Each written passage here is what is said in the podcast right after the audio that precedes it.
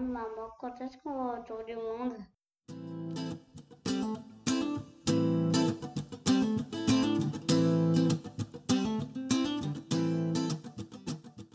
Bienvenue sur Voyage Heureux, le podcast d'une famille voyageuse.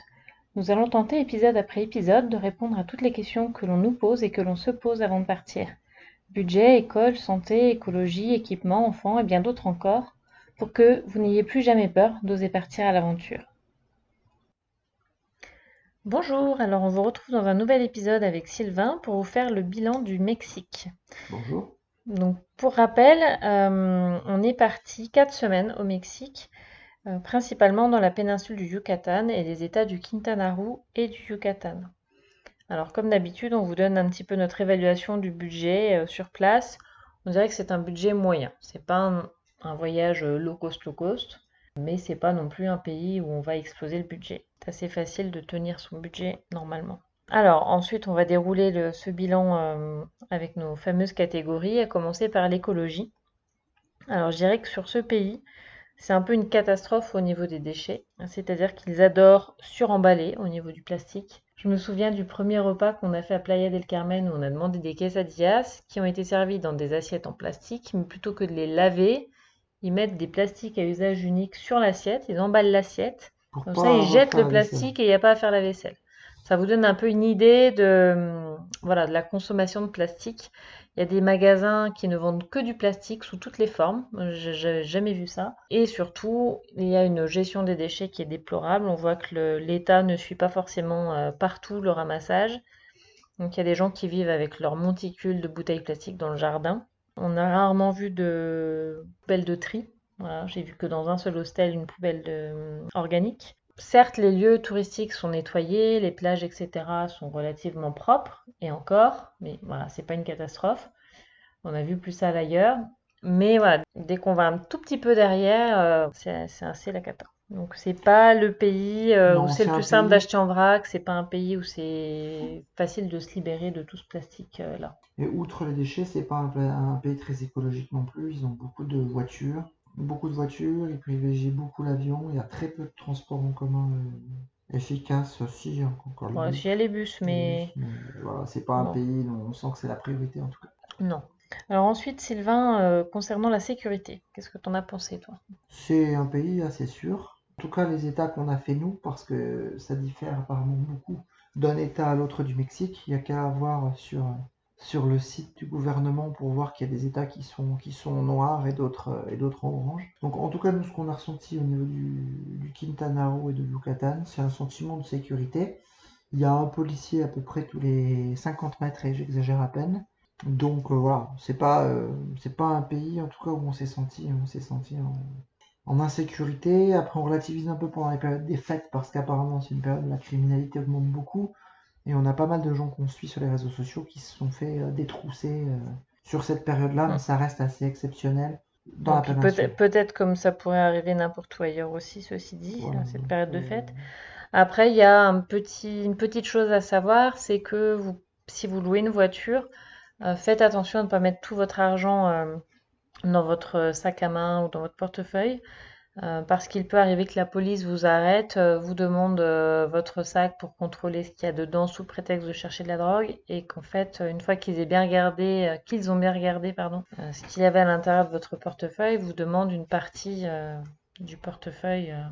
Voilà, donc euh, c'est pas toujours euh, tout à fait honnête comme procédé, mais voilà, ça existe encore là-bas. La fameuse phrase de Coluche se, se reprendrait bien pour le Mexique, c'est plus il y a de policiers autour de moi, plus j'ai peur.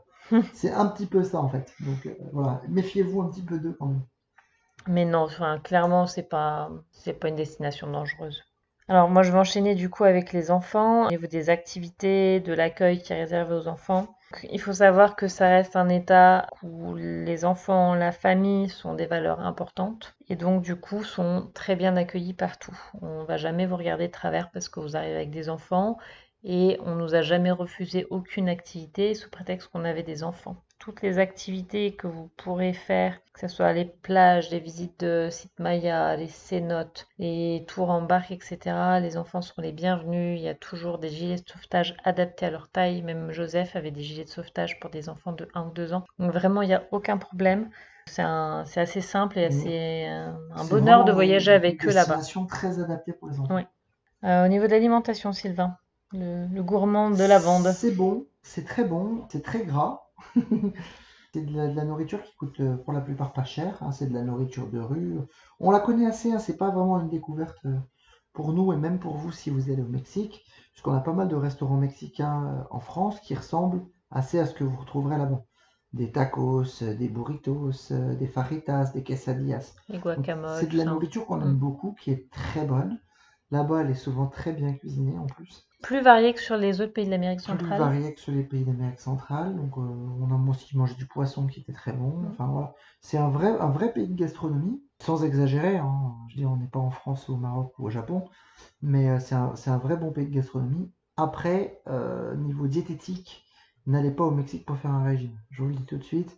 Vous allez manger gras, vous allez manger sucré, vous allez manger plein de choses. Mais euh, voilà, ça ne sera pas l'occasion idéale pour perdre du poids. Après, eux ont une seule manie, c'est qu'ils grignotent énormément. Et ils grignotent énormément de saleté. Donc beaucoup de chips, de chips, de choses, de petits bonbons sucrés, de choses comme ça. ça se voit un petit peu dans leur, dans leur physiologie, dans leur pardon. Ils boivent énormément de soda. Donc euh, voilà, il y a un taux d'obésité qui, est absolument catastrophique au Mexique. Et la nourriture et les habitudes alimentaires, ils sont pas étrangères. En tout, cas, vous, en tant que touriste, si vous y allez pour une courte période, pour peu d'argent, surtout si vous sortez des, endroits euh, touristiques, vous allez pouvoir bien manger, vous faire plaisir.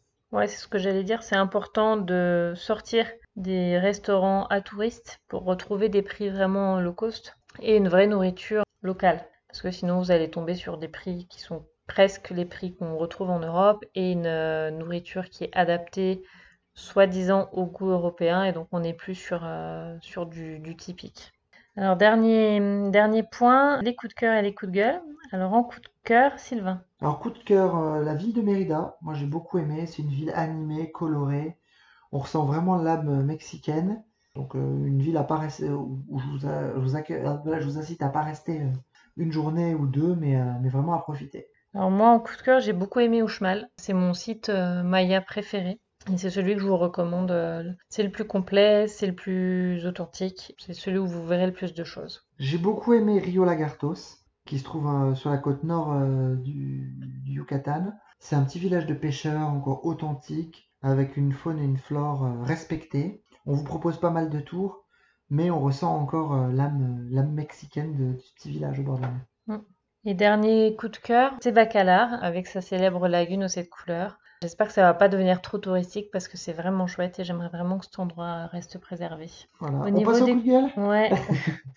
Alors moi c'est Playa del Carmen que je trouve moche et inintéressante au possible. C'est la ville où vous allez retrouver euh, plein de boutiques mais voilà, pas de pas de charme. En tout cas pas pour moi. Restaurant, boîte de nuit et puis grosse station touristique euh, de base. Mm. Voilà, moi, coup de gueule, euh, énorme coup de gueule sur Holbox, qui est décrit comme un petit paradis sur Terre, euh, hippie, euh, naturel, etc. Moi, j'ai pas du tout ce, ce sentiment-là là-bas.